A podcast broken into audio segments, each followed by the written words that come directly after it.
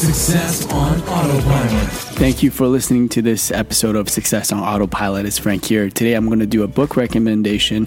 It's the book that I'm currently reading. I haven't completely finished it yet, but it's called AI Superpowers, and it's by Dr. Kai Fu Lee. Um, this book so far, um, it's been really the higher level picture of where AI is going. And um, in the next 10 to 15 years, he talks about 40% of the blue collar jobs are going to be disappearing because of the advancement of artificial intelligence. And it's not just the blue collars, he's saying that white collar jobs will also be affected.